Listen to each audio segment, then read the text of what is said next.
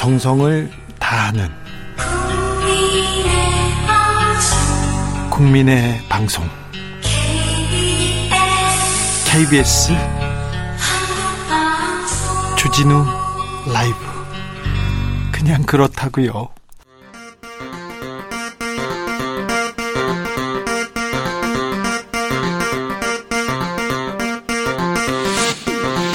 주진우 라이브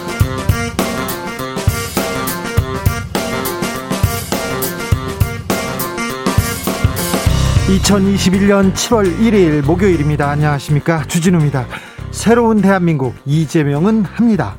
이재명 경기도지사가 대선 출마를 선언했습니다. 흑수저 비주류 이재명이 실력으로 증명하겠다고 했습니다. 강력한 경제 정책, 공정 성장의 길을 열어야 한다고 강조했는데요. 이재명 후보가 말하는 공정은 무엇일까요? 억강부약이라는 철학은 무엇이 담겨 있는지 이재명 대선 캠프 좌장인 조정식 더불어민주당 의원에게 들어보겠습니다. 돌 김용옥이 돌아왔습니다. 구한말 동학을 코로나 시대 젊은 동학으로 재해석했습니다. 동학은 시대의 전환을 이끌어냈고 불의에 맞선 정의로운 혁명을 만들어냈습니다. 도울은 동학혁명은 지금도 진행 중이라고 외쳤는데요. 코로나 시대 우리가 왜 동학을 생각해야 하는지 도울 김용옥 선생에게 직접 들어보겠습니다.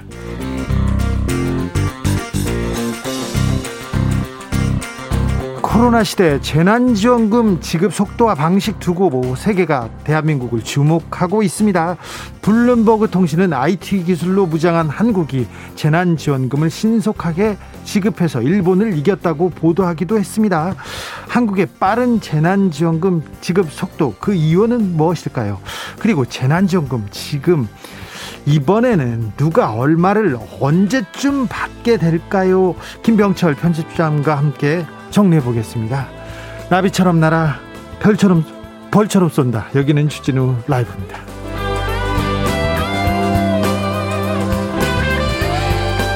오늘도 자중자의 겸손하고 진정성 있게 여러분과 함께 하겠습니다. 나비처럼 날아서 벌처럼 쏘야지 별을 쏘려고 하고 있습니다. 더워서 그런가요?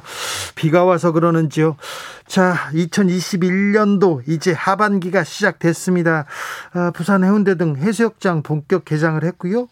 어, 휴가 떠나신 분 있죠? 지금 해수욕장에서 주진우 라이브 듣고 계신 분 있나요?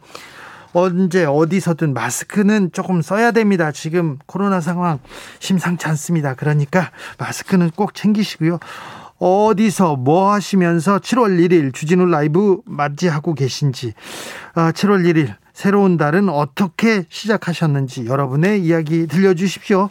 샵 9730 짧은 문자 50원 긴 문자는 100원입니다. 콩으로 보내시면 무료입니다. 그럼 주진우 라이브 시작하겠습니다.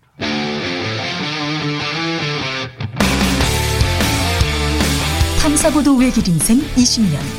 주 기자가 제일 싫어하는 것은?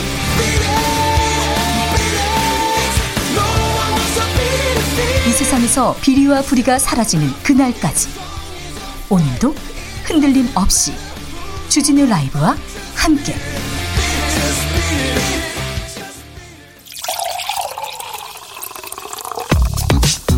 진짜 중요한 뉴스만 쭉 뽑아냈습니다. 줄 라이브가 뽑은 오늘의 뉴스 주스.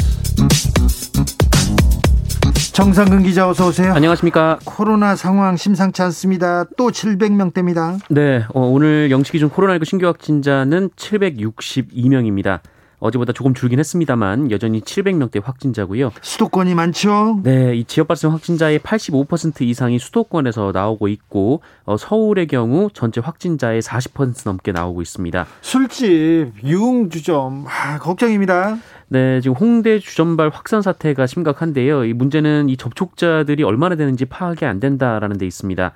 아, 이에 방역 당국은 지난 16일부터 28일까지 이 홍대에 있는 주점인 라밤바, 도깨비 클럽, FF 클럽, 젠바, 어썸, 서울펍, 코너펍, 마콘도바를 방문한 분들을 찾고 있습니다.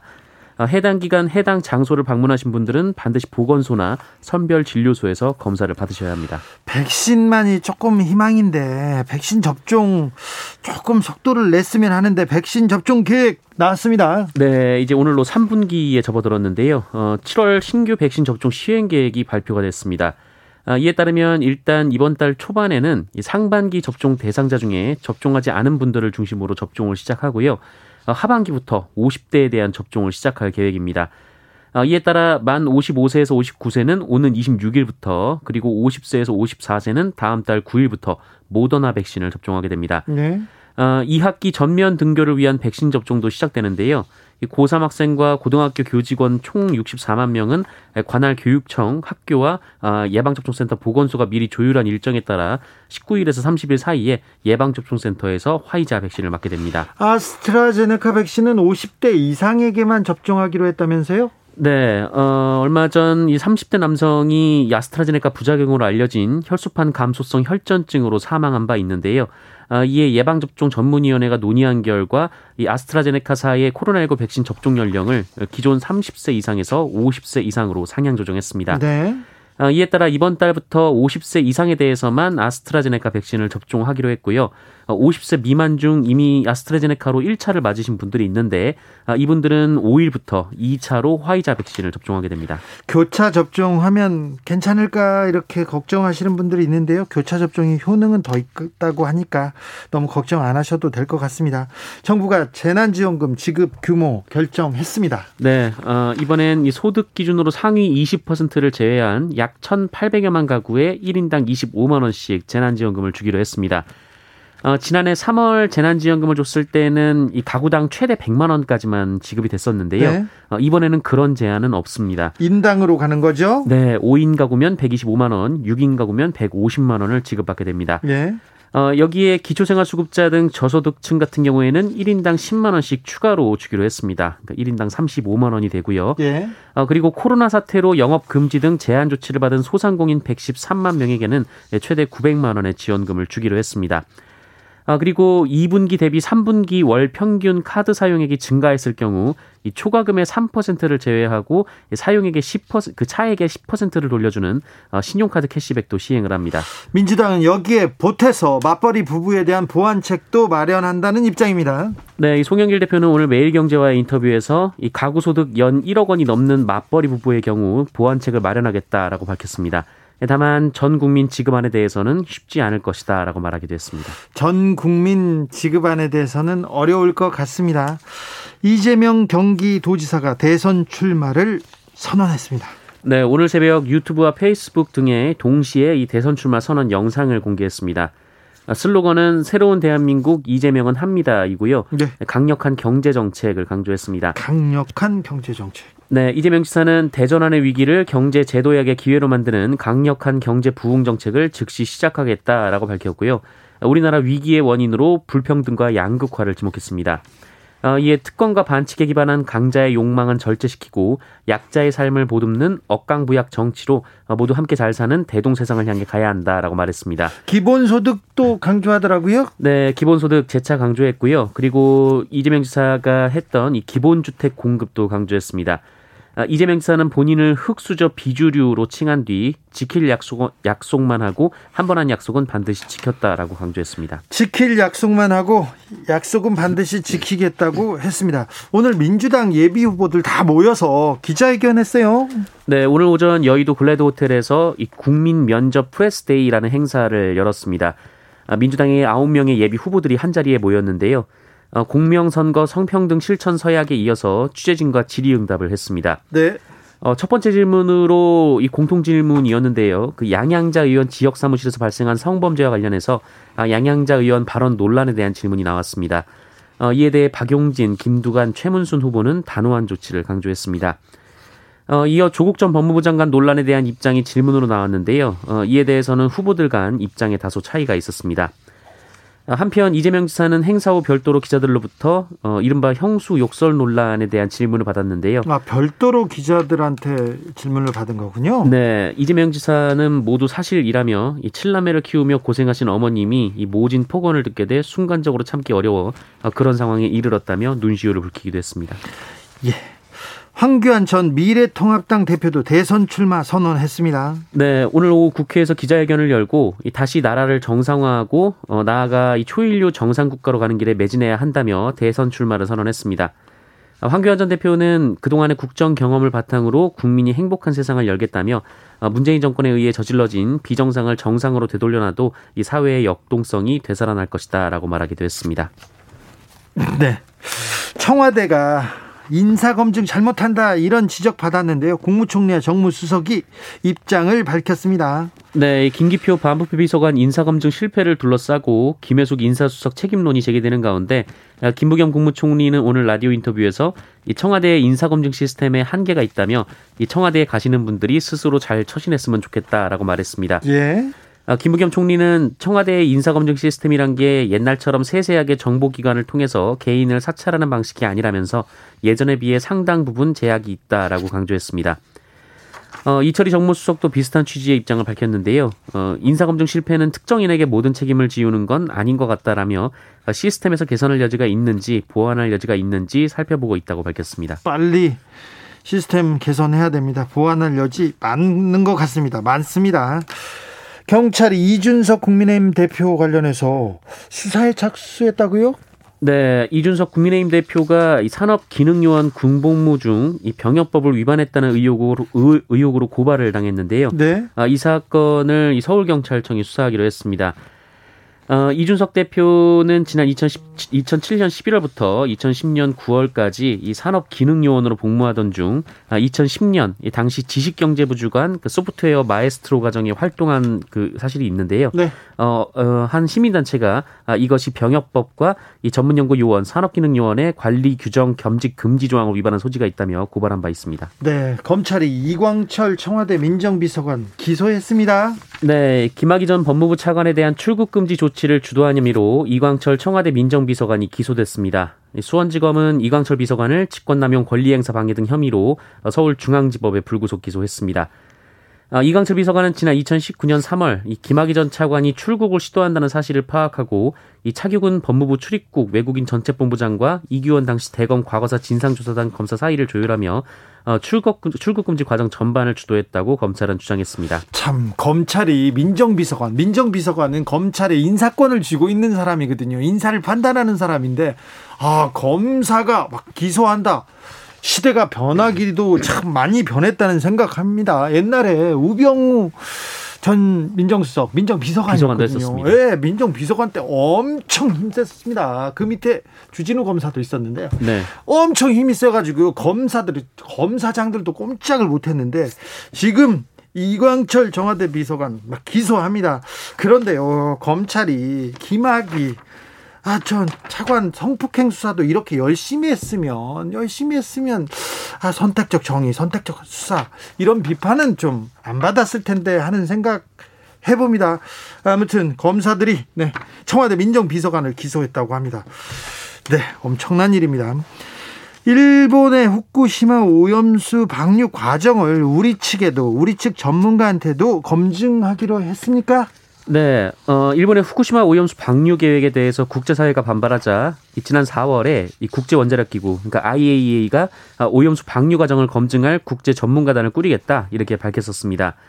어, 이에 우리 정부는 그 검증단에 그 우리나라의 전문가가 포함돼야 한다 이렇게 요구를 해왔는데요. KBS 보도에 따르면 최근 IAEA는 이 국내의 원자력 전문가를 이 점, 어, 검증단에 참여시키기로 하고 예. 초청장을 보냈다고 합니다. 어, 원자력 안전기술원 김홍석 박사가 초청 대상인데요. 예. 이 방사성 물질 분석과 평가 분야의 권위자로 불리고요. 어, 2018년 라돈 침대 사태 당시 위험성 검증에 참여하기도 했습니다. 네, 네. 검증에 참여한다니 가서 좀 검증을 제대로 했으면 좋겠어요. 방사는 우럭 막 계속 나오고 있지 않습니까?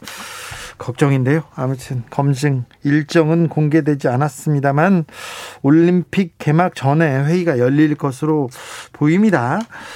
제자를 폭행하고 추행한 교수들이 있습니다. 그런데 잇따라 집행유예가 나오고 있어요. 네, 어, 제자들을 골프채로 때린 전직 음악대학 교수가 있는데요. 어, 교수가 음대 교수가 골프채를 휘둘러요? 그렇습니다. 어, 유죄가 확정이 됐습니다. 네. 이 대법원 2부는 이 학생들을 상습 폭행한 혐의 등으로 기소된 아, 전직 국민대 음대 교수 김모 씨의 상고심에서 징역 1년에 집행유예 2년을 선고한 원심을 확정했습니다. 어, 김모 씨는 지난 2015년과 2016년 사이 후배들을 제대로 관리하지 않는다라는 이유로 제자 다섯 명을 여러 차례 골프채로 어, 때린 혐의 등으로 재판을 받아왔습니다. 후배를 관리하지 못한다고 선배들 모이라고 해가지고 골프채를 휘둘려요? 네, 어, 폭행을 또 부추기는 그런 행위였는데요. 네. 어, 그리고 이 폭행과 강제추행 등의 혐의로 함께 기소된 같은 학교의 전직 겸임 교수 조모 씨도 어, 징역 6개월에 집행유예 2년을 확정받았습니다. 아니 선생님이 막 폭행을 가하고 있는데 왜 이게 집행유예인지 사랑의 매라고 사랑의 매는 들어봤어도 사랑의 골프채는 못 들어봤잖아요. 네, 그렇습니다. 아 참. 아, 내용이 어떤지 저희가 좀 자세히 좀 따져 보겠습니다. 그런 시간을 만들어 보려고 합니다. 운전 중에 휴대전화를 금지한 법률 합헌 결정을 받았네요. 네, 이 자동차 운전 중 휴대전화를 사용하지 못하도록 한 이 도로교통법은 합헌이라는 헌법재판소 결정이 나왔습니다. 어, 어떤 분이 지난 2018년 7월 그 운전 중에 휴대전화를 사용했다는 이유로 이 경찰로부터 범칙금 통고서를 받았는데 어, 이를 납부하지 않고 정식 재판을 청구하면서 이 운전 중 휴대전화 사용을 금지한 도로교통법은 위헌이다라며 헌법 소원을 낸 바 있습니다. 헌법 소원까지 냈어요. 아, 부지런하신 분이네요. 그런데요. 네, 하지만 이에 대해 헌법재판소는 운전 중 휴대전화 사용 금지는 국민의 생명과 신체 재산을 보호하기 위한 적법한 제재라고 합헌 결정을 내렸습니다. 이 헌법 재판소는 운전 중 휴대전화를 조작, 조작하면 이 전방주 시와 돌발 상황 대처 능력이 저하되기 때문에 교통사고 위험이 증가한다며 국민의 생명, 신체, 재산을 보호하기 위해 휴대전화 사용을 원칙적으로 금지할 필요가 있다라고 지적했습니다. 아, 네. 그런 결정이 났습니다. 주스 정상근 기자와 함께 했습니다. 감사합니다. 고맙습니다. 4177님께서 부산 송도 해수욕장 오늘 개장했습니다. 아직 많은 사람이 많지는 않은데요. 태양 아래 벌겋게 익는 건 시간 문제 같았어요. 곧 퇴근하는데 야간 바다는 더 시원하겠지요. 아 그렇죠. 야간 바다도 좋겠죠. 4567님께서 중랑천에서 방역 수칙 잘 지키면서 riding 중입니다. 마파람이 강해서 앞으로 나가기 힘든 게 지금 코로나로 전진하지 못하는 우리 시대 같습니다. 다들 화이팅입니다. 얘기합니다. 화이팅 하십시오. 2320님 삼각지 분식집 사장입니다. 아, 네. 고생 많으십니다. 열심히 일한 저와 기말고사 열심히 준비했지만 망해서 풀 죽어 있는 중2 아들내미 기본 풀어주려고 내일부터 속초 태백 여행 갑니다. 장마와 함께 말이죠. 아, 참. 비가 좀 덜어와야 될 텐데. 아, 조, 비 조심하십시오. 장마 조심해야 됩니다. 5007님께서 지금 버스 안인데 다리 불편하신 분이 타시는 순간 자리 양보해드렸더니 극구 사양을 해도 아, 마스크를 하나 주시네요. 네. 뒷좌석에 타신 분이 방금 내리셔서 앉아서 문자 보냅니다. 방송 편안히 들으면서 가니까 좋네요. 수원에서 안산 가는 11번 버스 아닙니다. 얘기합니다. 안전 운전 하시고요. 조심히 가십시오. 교통정보센터 다녀오겠습니다. 이승미 씨.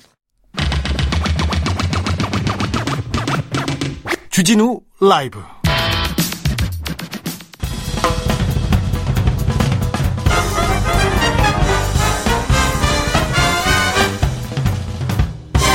훅 인터뷰. 모두를 위한 모두를 향한 모두의 궁금증 훅 인터뷰. 여권의 지지율 1위 이재명 경기도지사가 대선 출마를 공식 선언했습니다. 누구나 경제적인 풍요를 누리게 하겠다. 지킬 약속만 하고 약속은 반드시 지키겠다. 포부를 밝혔는데요. 이재명이 말하는 공정은 무엇인지, 왜 이재명이어야 하는지, 이재명 지사 캠프를 총괄하고 있는 좌장 조정식 더불어민주당 의원 안녕하세요. 네네 안녕하십니까 조정식입니다. 네 오늘 온라인 비대면으로 대선 출마를 공식 선언하셨습니다. 이재명 경기도지사가요. 네네 그렇습니다. 네. 네. 왜 그렇게 하셨어요?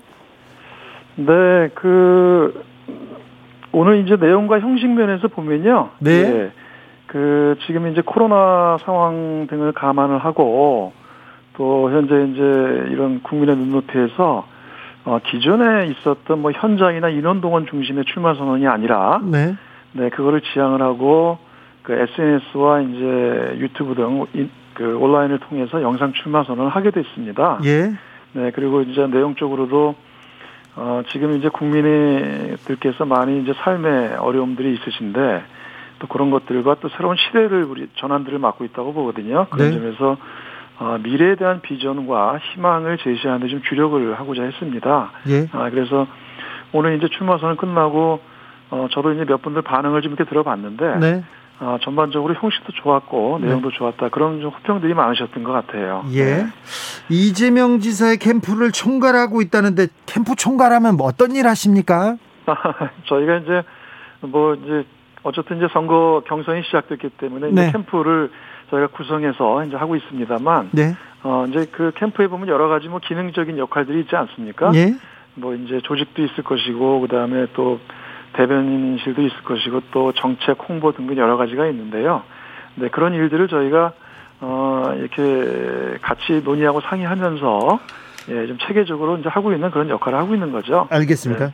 다만 이제 저희가 그 이번에 이제 캠프를 저희가 구성을 하면서 예. 어 저희가 생각했던 캠프의 그 기본적인 이제 개념과 이제 지향을 저희가 열린 캠프라고 저희가 이렇게 명명을 했습니다. 예. 그러니까 말 그대로 이제 이 과거의 어떤 그냥 그 수직적인 선거대책 본부적 개념이 아니라 아 뭔가 좀 개방과 포용 그리고 좀 수직적 구조가 아닌 일 중심의 수평적 네트워크를 지향을 하자. 네. 이제 그런 점에서 저희가 캠프를 좀 구성을 했고 또 그런 데서 제가 이제 좀 그런 부분들을 좀 이렇게 조정하고 같이 좀 가교 역할을 하는 역할을 하는 거죠. 네. 자, 여의도의 신사. 5선의 조정식. 5선의 조정식이 0선의 이재명을 지지하는 이유가 뭡니까? 저는 궁금해요. 네네. 그 아무래도 이제 저희 이, 제가 이제 이재명 지사 이제 이재명 이제 후보가 되셨죠. 예. 지금 이제 오늘 출, 이제 공직 후보 등록하고 출마하셨으니까 어 제가 이제 이재명 후보 후보와는 어, 이런저런 또 같이 일을 해본 경험들이 있습니다. 예. 아, 제가 예전에 그 원내대변인 시절에 그때 당시는 이제 후보께서 당 부대변인을 하고 계셨어요. 네, 그렇죠. 대, 예. 저 밑에서 부대변인이었어요. 네네 한 2008년 9년 10년도 넘은 일이었었죠. 예. 그러면서 같이 이제 당에서 일을 해본 경험도 있었었고 그때 아, 느낌이 아 꽤 이렇게 좀 명석하기도 하고 굉장히 일에 대한 책임감이 굉장히 강하구나라는 걸 제가 느낀 적이 있었었어요. 예. 아 그리고 또 이제 더 구체적인 계기가 된 것은 그 후보께서 이제 경기도 지사가 되셨을 때 네. 그때 제가 이제 경기도 그 인수위원장을 이제 맡아 일을 했었습니다. 예. 그러면서 한 두, 2, 3개월 같이 일을 하면서 네, 이제 그런 경험들이 있고 또 제가 당에서 이제 정치 기장을 하는 시절에 아, 중앙 정부와 지방 정부 간을 연결을 하면서 예산 법안 등의 정책 전반에 대한 얘기를 나눌 기회가 많이 있었거든요. 네. 네, 이제 그, 그럴 때, 아, 그 이재명 후보께서 그, 이제, 이 당의 일이나 예. 행정을 하는 것들을 좀 이렇게 옆에서 많이 지켜봤었는데, 네. 예. 그 굉장히 일에 대한 추진력과 그 다음에 또 현안에 대한 통찰력, 그것도 그것을 성과로 만들어내는 데 있어서 아, 굉장히 좀 탁월한 역량이 또 있으시더라고요. 예. 이제 그런 부분들이 우리가 또 다음 대선을 준비하면서 그 시대에 맞는 시대 정신에 맞는 이 지도자를 만들어가는 데 있어서 아, 굉장히 중요한 장점과 강점을 갖고 계신 분이다. 그래도 의원님 아랫사람이었잖아요. 근데 의원님 아랫사람이었는데 내 캠프, 내 캠프를 좀 맡아주세요. 그러니까 그래도 아, 맡아야 되겠다 이런 생각 하셨어요? 어, 뭐, 이게, 이게 이제 아래, 아래 위가 없고요. 이제 저희 캠프가. 네, 그리고 네. 함께 이제 뜻과 목표를 같이 하는 사람끼리 모여서 같이 하고 있는 건데. 예. 예, 예. 그, 또, 어쨌든 이 다음 대선이라는 게 굉장히 중요한 과정이고. 예. 저희 또 더불어민주당 입장에서는 반드시 정권을 재창출해서 민주정부 수립을 해야 되는 입장이거든요. 예. 네, 그런 데서 가장 또 그 대안이 될 수 있고 네. 또그 시대에 맞는 또 리더십을 갖추고 있다는 데서 같이 일을 하게 된 거죠. 알겠습니다. 6788님께서 시흥 정왕동의 일꾼 조정식 파이팅입니다. 얘기하십니다. 고맙습니다. 네. 알바 지금 한 명 나왔습니다. 네, 네. 9225님께서 새로운 출마 방식 신선했어요. 얘기합니다. TV 행복이 가족님께서는 이재명 지사는 한다면 합니다. 이렇게 얘기합니다. 이재명은 합니까? 슬로건도 내걸었어요. 네네. 그, 이제, 그- 그 이재명 후보에 대해서 하는 평가 중에서 가장 큰 평가 중에 하나가, 예. 그, 한 번 한 약속은 반드시 지키는 사람이다. 네. 아, 그리고 또, 어, 현안 문제에 대해서 그거에 대한 답과 대안을 내고, 예. 또 강력한 추진을 통해서 반드시 성과를 내는 사람이다. 예. 아, 이 점은 굉장히 중요한 점이라고 생각을 합니다. 네.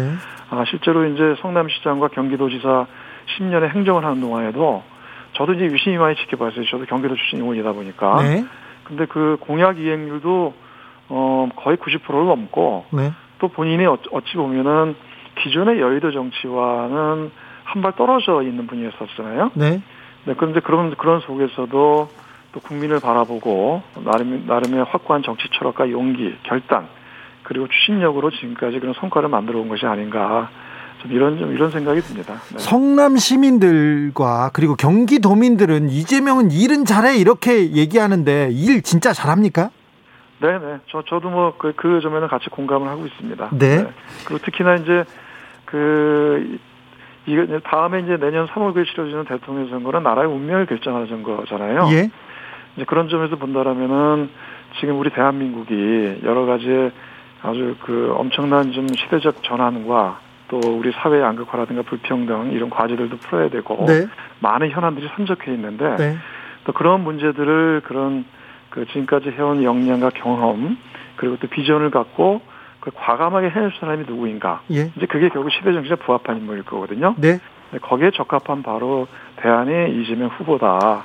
라고 지금 또 국민들께서 평가하시는 게 아닌가 봅니다. 네, 자 대한민국의 위기고요. 불신의 시대입니다. 지금 불공정과 양극화 얘기하셨는데 네네. 이 문제를 풀지 못하면 네네. 이번에 지금 민주당한테 민주당이 민심을 많이 잃었지 않습니까? 네네. 불공정과 양극화를 풀지 못하면 아 다음 대선에 어떻게 될지 승리를 장담할 수 없습니다. 그래서 이지사만의 해법, 이지사 캠프의 어, 해법은 뭐, 무엇입니까? 네, 이게 그 우리 사회가 굉장히 급속히 변화하고 네. 특히 이 코로나라든가 코로나 시대라든가 또 4차 산업혁명 시대가 도래를 하면서 이 전체적인 산업과 경제, 우리 사회 전반에 이 전환과 재편들이 이루어져 있다고 보거든요. 네. 그러한 과정에서 이제 같이 불가피하게 발생하는 게 이 사회적 불평등과 양과 심화 문제가 있습니다. 네. 아, 그래서 이것을 해결하기 위해서는 크게 이제 두 가지가 필요하다고 보는데요. 그 오늘 이제 출마 선언에서도 밝혔습니다만 그 우리나라가 또 우리 전체 국가 공동체가 지속 가능한 성장을 하기 위해서는 어, 이런 시, 대 상황에 맞는 강력한 경제 부흥 정책을 펼치는 것이 하나가 중요할 것이고 예. 또 하나는 이 공정한 시장 경제의 환경을 만드는 게 중요하다고 봅니다. 말 그대로 성장과 공정이 선순환해야 되거든요. 네. 어, 그런 점에서 또 이 후보의 경우는 그런 늘상 이 공정과 성장을 함께 강조해 왔고 특히나 이 공정이라는 거는 우리가 이 공정한 사회 시스템 구축을 통해서 예. 자원의 효율성도 높아지고 결국 이게 지속 가능한 공동체를 만드는 길이다. 네. 그리고 이게 불평등과 양극화를 완화시키는 결국 하나의 우리 사회 환경을 만드는 것이라고 보고 있습니다. 네. 그런 이제 또 하나가 중요한 게 뭐냐면은 그 이런 과정들에서 발생하는 이 사회 안전망 구축이 중요할 거거든요. 예. 네. 근데 이제 사회 안전망을 구축하기 위해서 그 여러 가지 또 이제 이재명 후보께서 지금까지 이 기본소득이라든가 또 이런 등등에 대한 대안들을 얘기를 하셨어요. 예. 그래서 말 그대로 성장과 그다음에 공정 또 사회 안전망의 구축 이것이 세계의 축이 돼서 어, 지속 가능한 우리 성, 대한민국을 만들어가는 과정이 아닌가 생각이 듭니다. 준비가 뭐 토론이 많이 된 것 같아요. 네네. 의원님 얘기만 들어도요. 1361님께서 언행 일치를 가장 잘하는 사람이 이재명입니다. 얘기합니다. 4686님께서는 추진력 있는 이재명 후보 지지합니다. 얘기하시고요. 느티나무님은 일할 사람 뽑아야지요. 누구처럼 대장 노릇 하고 싶은 사람이랑 비교가 안 됩니다. 이렇게 얘기합니다. 로라 김님께서는 이재명 후보는 민주당 지지자들 통합하는데 신경 좀 써야 할 것 같아요. 얘기하는데요. 자, 지지도가 견고하다 보니까 또 독주하다 보니까 반 이재명 연대 움직임도 보입니다. 이 움직임에 대해서는 어떻게 어, 이렇게 대책을 세우고 계신지요? 네, 그 뭐 이제 뭐반 이재명 연대다 또는 언론에서 합정 연행이다 하는 이런 얘기들이 있지 이제 있는데요. 네. 네. 이 역대 선거를 보면 항상 이제 또 선두권 선두 주자들이 있고 또 여러 후보들이 같이 뛰다 보면은 이런 이제 합종 연행들도 또 자연스럽게 생기기도 해요. 네. 네. 그래서 그런 부분들을 갖고 뭐 이걸 뭐 민감하게 생각하거나 이럴 사람들은 아니라고 보고요. 네. 어, 실제로 또 민주당의 아홉 분 후보가 모두 다, 다 역량도 있고 또 좋은 후보들이세요. 또 그러면서 이제 경쟁자이기도 하죠. 예. 아, 그래서 이 경쟁을, 경선을 잘 치르면서 또 민주당의 울타리를 키워나가는 것이 아, 굉장히 중요하다고 보고. 네. 그리고 이제 그렇게 가는 데서는 가장 중요한 거는 그 후보가 그 자신의 그 비전과 정책으로 승부를 하고 네. 또 그걸 국민과 당원들과 함께 공감하고 이런 과정들이 중요하다고 봅니다. 그래서 저희들도 저희가 이제 열린 캠프를 저희가 이제 구성을 하면서도 저희 내에서도 그런 부분들을 많이 신신당부가 강조합니다만 네. 아 이게 다 이제 경선이 끝나면 함께 하나로 용광로로 합쳐져야 되기 때문에 네. 경선 과정에서 서로 충돌하거나 또는 감정을 상한 일이 없도록 우리가 반드시 하도록 하자. 또 민주당에게 전통이었거든요. 네. 네, 그래서 그런 과정으로 잘 저희들이 그 준비할 생각입니다. 네. 아, 저 오늘 뭐 출마 선언 보는데 비전 정책 계속 미래를 얘기하고 있더라고요. 그런데 네네. 또 경선 과정 가면 또 약점 공격하고 비판하고 막 그럴 텐데. 자, 이재명의 강점에 대해서는 좀 알겠어요. 약점도 있는데 약점에 대해서 좀 보완책 네. 말씀해 주세요. 그 뭐, 뭐 그동안 이제 뭐 그 뭐 단점이랄까 그런 부분들은 뭐 이제 언론이라든가 이제 당내에서도 이제 그런 그 이제 지적들도 있었어요. 예. 그러니까 뭐 그동안 이제 사실은 그저 여의도 정치하고는 약간 거리감이 있었던 거 아니냐. 네. 뭐 그런 얘기도 있었지만 이제 그런 부분들은 다 많이 해소가 된 것 같아요. 그리고 네. 그 이재명 후보께서도 늘 신신당부하시는 게 어, 경선을 이제 거쳐서 만약에 그 당신께서 후보가 되면 어, 이재명 후보가 아니라 민주당 후보다. 네. 어, 그런 데서 이제 당과 일체화하고 함께하는 그리고 또 그다음에 사실 저희 열린 그 캠프도 이제 경선이 끝나면 다 이제 해산할 생각이거든요. 네. 네, 그렇게 해서 이제 당이 중심이 돼서 용광로 다시 선대위를 만들 생각입니다. 아, 그래요? 네네. 대선까지 그래서 치르는 게 아니라요? 이제 우리 열린 캠프는 이제 경선 캠프인 거죠. 네. 그리고 당연히 이제 이제 이제 최종 이제 어떤 당의 후보가 되면은 민주당 후보가 되기 때문에 네. 이제 또 민주당에서 모, 모든 구성원들과 또 같이 이제 의원들 다 포함해 가지고 함께 다시 이제 캠프 이제, 경, 이제 대- 본선 캠프가 만들어지게 되겠죠. 알겠습니다. 네네. 그래서 그런 점들은 저희가 늘 유념하고 함께 할 수 있는 방법으로 갈 거고요. 예. 또 그리고 어 오늘 뭐 이제 저희가 경선을 치르면서 이제 시작을 하면서 오늘 이제 그 각 아홉 명의 후보들께서 나오셔서 또 각자의 뭐 이렇게 이런 약점으로 지적되는 부분에 대한 얘기도 있었는데 네. 이제 그때 이제 그 가족사에 대한 얘기도 이제 직접 후보가 언급을 하셨어요. 네, 하면서 사과도 했어요. 네 네 네. 그래서 물론 이 일은 어 10년 전에 그 어떤 가족의 그 당시에 이제 성남 시정에 대한 개입이나 이권 개입 이제 이런 갈등들이 있어서 그걸 막다가 벌어진 일이기는 하지만 아 이제 이- 그 일에 대해서 후보가 직접 본인이 인정하고 이 잘못을 사과드린다고 진솔하게 또 얘기를 했고요. 예. 또 그리고 지난 10년의 과정을 거치면서 본인도 많이 좀 성숙했다 이렇게 진솔하게 좀 얘기를 하셨습니다. 네. 했습니다. 네, 네. 그래서 어 아무튼 다 이제 이제는 함께 나아갈 수 있도록 그런 자세를 임하고 있습니다. 네. 어, 자, 야권의 유력 주자인 윤석열 전 검찰총장도 출마 선언을 했습니다. 네, 자, 네. 윤 총장 대비 어떻게 하고 계신지요? 어 어쨌든 뭐 야권의 현재 유력한 주자로 예, 예 이제 출마 선언을 하셨고 하고 있으니까 어 어쨌든 나중에 이제 뭐 윤- 윤석열 총장께서 어 뭐 이제 혹시 이제 야권의 후보가 되시면은 예 이제 서로 이제 경쟁 후보가 돼서 네. 이제 같이 철저하게 임해야 되겠죠. 근데 네. 현재로서는 아직 어떨지 모르겠어요. 아, 그래요? 예, 그거 어떨지 모르겠고. 아니, 또 그래- 캠프의 네. 좌장인데 내가 윤석열을 잡을 묘안이 있다. 다 준비가 돼 있다. 이렇게 얘기하셔야 되는 거 아닙니까? 네, 근데 이제 다만 이제 윤석열 총장께서 대선 출마를 이제 하면서 그 어제 이제 출마 선언을 하면서 몇 가지 얘기도 하고 또 뭐 이제 지지자들 동원해가지고 과거 방식으로 이렇게 출마 선언을 하셨는데 여, 여전히 좀 안- 가장 이제 좀 안타깝고 좀 남는 것은 네. 그 기자회견을 하시면서 이렇게 공정, 상식, 자유를 강조를 많이 하셨는데 네. 본인이 왜 대통령이 되어야 하는지 그리고 대통령이 되면 무엇을 하겠다는 건지 그런 국정 철학이나 정책 비전에 대해서는 좀 사실 좀 찾아보기가 좀 어렵다 아직까지는 네네. 예, 네. 좀 그런 것 같습니다. 그래서 그 점은 앞으로도 계속 보면서 또 이제 이제 출마 선언을 이제 윤석열 총장이 하신 만큼 네. 이제 이제부터는 국민 검증의 시간이 왔다고 보고요. 네. 네, 이제 그런 부분들에 대해서는 저희들도 또 관심 있게 보고 특히 국민들께서 아, 이에 대해서는 이제 엄중하게 보시지 않겠는가 좀 이런 생각을 하고 있습니다. 네. 이건 작은 또 궁금증인데요. 네네. 경기도지사인데 대선에 나왔습니다. 혹시 후보가 되면 두 지사직은 어떻게 됩니까?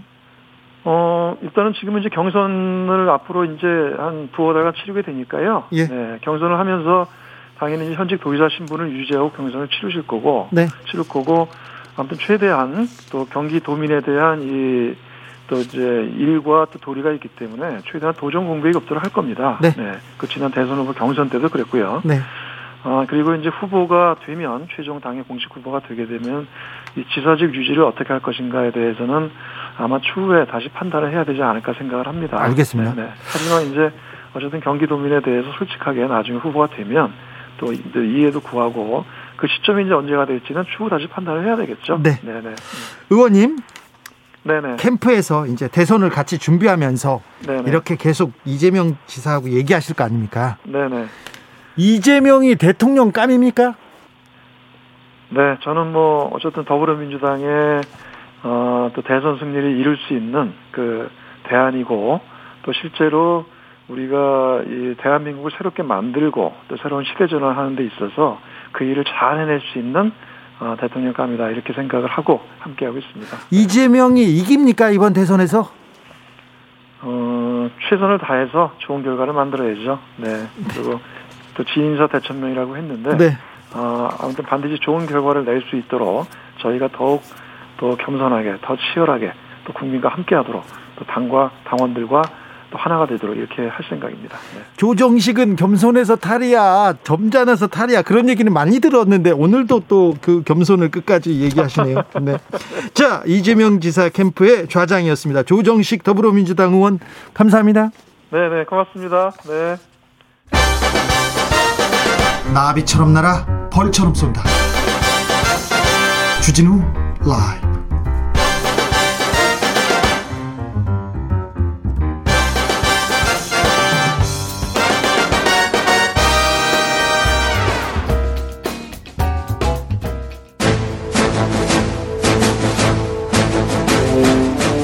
때는 2021년 여야의 오선 의원 둘이 훗날 태평성대를 위해 큰 뜻을 도모하였느니라. 오선의 지혜와 품격으로 21대 국회를 이끈다. 오선의 정치비책 정비록. 소년급제 하지만 줄서기 정치 거부해왔다. 대한민국 국회를 이끄는 쌍두마차 수도권 내리오선 안민석 더불어민주당 의원님 네, 안민석 의원입니다. 영남권 내리오선 조경태 국민의힘 의원 어서 오세요. 네, 안녕하십니까. 반갑습니다. 두 분의 신상 발언으로 어, 정비록 시작하겠습니다. 안민석 의원님. 어, 김재윤 전 의원, 네. 예, 안타까운 더불어민주당 이제 삼선을. 하셨는데요. 어, 이분이 어, 그저께 극단적 선택을 했습니다. 네. 에, 저는 김재윤 의원의 죽음을 자살이 아니라 정치적 타살이라고 주장을 합니다. 그 이유는 첫째, 에, 김재윤 의원이 음, 4년 옥살이를 꼬박했어요. 예. 예. 한그 서울예술종합학교 그 이사장으로부터 돈을 받았다는 네. 김민성. 씨한테요? 네. 네.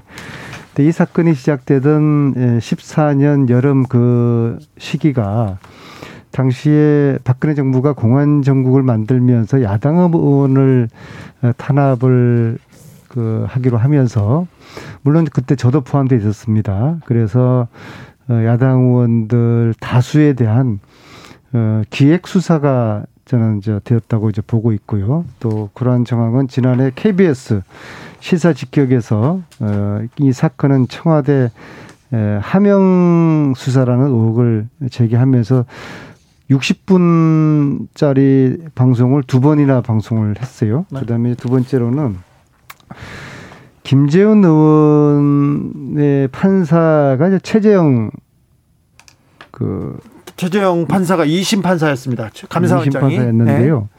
이게 1심에서는 3년 나온 거를 2심에서 4년을 때렸어요. 특히 1심에서 뭐몇 가지 그 돈을 주고 받았다는 물론 여기는 이제 줬다는 사람의 진술밖에 없어요. 증거도 없습니다. 근데 1심에서는 주었다고 하는 어떠한 특정된 날에 도저히 음 김재현 전 의원의 행적이 거기를 갈 수 있는 물리적인 시간이 안 됐기 때문에 1심에서도 무죄가 됐던 부분까지도 2심에서 유죄로 때려서 어 1심 3년이 2심 4년으로 이제 나와서 그래서 최재형 판사는 당시에 상당히 어, 잘못된 판결을 했다라는 그런 저희 저희들은 이제 생각을 하고 있어요. 있는데 그런 분이 지금 대통령 된다고 나왔으니까 지금 아주 김재현 의원으로서는 아마 어, 아주 분노가 치밀었을 것입니다. 네, 신상 발언하고 이제 방송 끝날 것 같아요. 그래서 오늘은 좀 뭐 양해를 좀 구하겠습니다. 네. 그래서 어, 월요일 날 최재형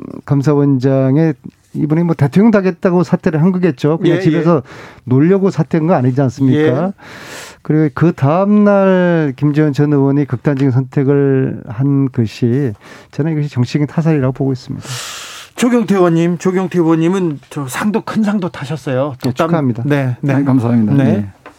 네. 조경태 의원님 신상 발언. 네, 그 한 언론에서 지속 가능 그 혁신 리더 의정 대상을 주셔서 아, 네. 어 사실은 안민석 의원님이 받으셔야 될 상인데. 아 이거 아닙니다. 조경태 의원님. 예, 저한테 이런 큰 상을 주셔서 감사하고요. 예. 앞으로 어, 우리 대한민국이 좀 지속 가능하게 네. 어, 성장할 수 있는 어, 그런 부분에 대해서 저희가 의정 활동을 더 열심히 잘하겠다 그 말씀을 드리겠습니다. 네. 아, 대선 슈퍼이크입니다. 출마 선언 이어지고 있습니다. 어제는 뭐 윤석열, 오늘은 뭐 이재명 이렇게 해서 계속해서 하는데 출마 선언 어떻게 보고 계신지요? 오늘 이재명 경기지사의 대권 출사표 어떻게 보셨습니까? 조경태 의원님? 네, 뭐 크게 제가 봤을 때는 아직까지는 국민들께서는 좀, 어, 대선 출마에 대해서 그 뭐 큰 반향은 없는 것 같아요. 아, 이재명 네. 지사 네, 출마가요? 네. 네. 그, 뭐, 그 앞에 계시는 분도 마찬가지지만. 그래서 앞으로 구체적으로 내가 대통령이 되면 뭘 하겠다는 그런 어, 구체적인 그런 비전이 좀 나와야 되는데 네. 약간 좀 뭐 애매모한 그런 용어들, 추상적인 용어들이 많이 나오기 때문에 네. 아직까지는 국민들이 봤을 때는 네. 과연 그분들이 어, 대통령이 되었을 때 국민의 삶이 어떻게 더 발전되고 더 행복해지고 더 나아질까에 대한 그런 부분은 조금 더 어, 숙제로 남아 있는 거 아닌가 생각합니다. 윤석열 후보의 출마 선언문도 추상적이기는 마찬가지죠. 네, 마찬가지죠. 네. 그래서 두 분 다 조금 어, 아직까지는 네. 국민들이 봤을 때는 어, 뭐 기대 기대에는 좀 미치지 못하고 있다 네. 이렇게 보고 있습니다. 안민석 의원님, 조영태 의원님이 오늘 저 이재명 그 대선 후보의 출마 선언문을 제대로 못 보신 것 같은데요. 어, 일단 형식 면에서 굉장히 특이하고 어, 신선했습니다. 역시 이재명 다웠다라고 보는데요. 어, 보통 출마 선언하면은 세과시용으로 지지하는 의원들을 뒤에 딱 세우고 출마 선언을 장하게 멋있게 하지 않습니까? 아, 이명박 전 대통령 출마 선언할 때 사람들 딱새 동원하고 막 전세 버스 올라오고 음. 들어가자마자 이명박 이명박 외치고 딱 아우 큰 네, 이재명 하셨죠. 후보 출마 선언은 어, 나홀로 네. 어, 비대면 이 전국에 맞게 에, 아무런 사람들 동반하지 않고 이제 혼자서 어, 출마 선언을 했다는 것이 굉장히 이제 신선했고 이제 파격적이었고 이미 이재명 다웠다라고 보고요. 내용 면에도 뭐 한 10분 넘는 동안에 어, 현재와 미래를 쭉 진단을 했지만은 결국엔 저기 키워드는 저뭐 국민들은 먹고 살게 하겠다. 네, 약속은 네, 경제 부흥을 일으키겠다라는 게 키워드였다 보는데요. 이것은 경제 부흥을 어떤 식으로 하겠다는 이야기가 나왔습니까? 네, 그 내용이 충분히 다 있고요. 그리고 그것이 기억이 안 나는데. 예, 이제 에, 공정이 어떤 그 나라의 토대가 되고 그걸 통해 가지고 어 이제 경제를 부흥시키고 그리고 어, 양극화 문제 또 불평등 문제를 해결했다는 그런 대안이 짧은 시간에 다, 다그 제시돼 있고요. 이것이 대한민국 가장 대표적인 흑수저 출신인 이재명이라는 한 정치인이 손인공 출신이 아닙니까? 네. 그 흑수저, 흑수저 출신의 정치인이 대한민국 경제를 다시 부흥시키겠다라고 어, 선언한 내용은 상당히 인상적이었고요. 지난 4년 동안에 제대로 준비된 대통령으로서의 그런 면모를 보여준 출마 선언이었다고 봅니다. 황교안 전 대표도 출마 선언을 했습니다. 초일류 정상 국가를 만들겠다고 대장정에 나서겠다고 하는데요.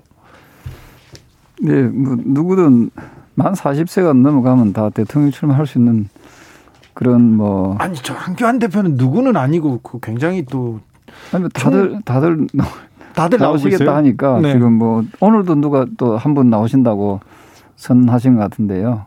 여러 명이 예. 하고 있어가지고요. 예, 예. 예. 그래서 아마 뭐 출마 러시가 이루어질 텐데 네. 문제는 앞서 말씀드렸던 대로 과연 그분들이 예, 국가와 국민들을 위해서 예. 희생하고 또 나아가서 어, 지금 문재인 정권처럼 편가르기 안 하고 오로지 국민들이 잘 먹고 잘 살 수 있도록 또 공정한 또 시스템을 잘 구축해 나갈 것인가 이것을 지켜볼 거라고 조경태 의원님 윤석열 전 총장은 국민의힘에 들어올까요? 아니면 이 대선 레이스를 완주할 수 있을까요? 그거는 오로지 신만이 알 수 있는 문제인 것 같은데요. 네. 저는 그 들어오는 속도가 예. 어, 그렇게 빠르지는 않을 것이다. 만약에 들어오시더라도 들어오는 속도는 그렇게 빠르지 않을 것이다를 보고 있습니다. 네. 그 뭐 한교안 전 총리 돼 가지고는 저는 뭐 별 말하고 싶지가 않아요. 그 자기가 모시던 대통령을 감옥을 보낸 예, 그런 분이 대통령 되게 나왔었다는 거는 좀 염치가 없는 짓이고요. 아니, 근데 저는 아까 제가 말씀드렸던 네. 이재명 그 이런 정치인에 대해 가지고 도울 김용옥 선생님께서 최근에 이재명은 이 시대에 천명이라는 그런 말씀을 하시더라고요. 근데 그걸 제가 곰곰이 생각해 보니까 첫째로 이재명은 대한민국 정치의 지정 지정 생존자예요. 네, 지정. 네, 그, 그런 영화도 네, 있었죠. 네, 네.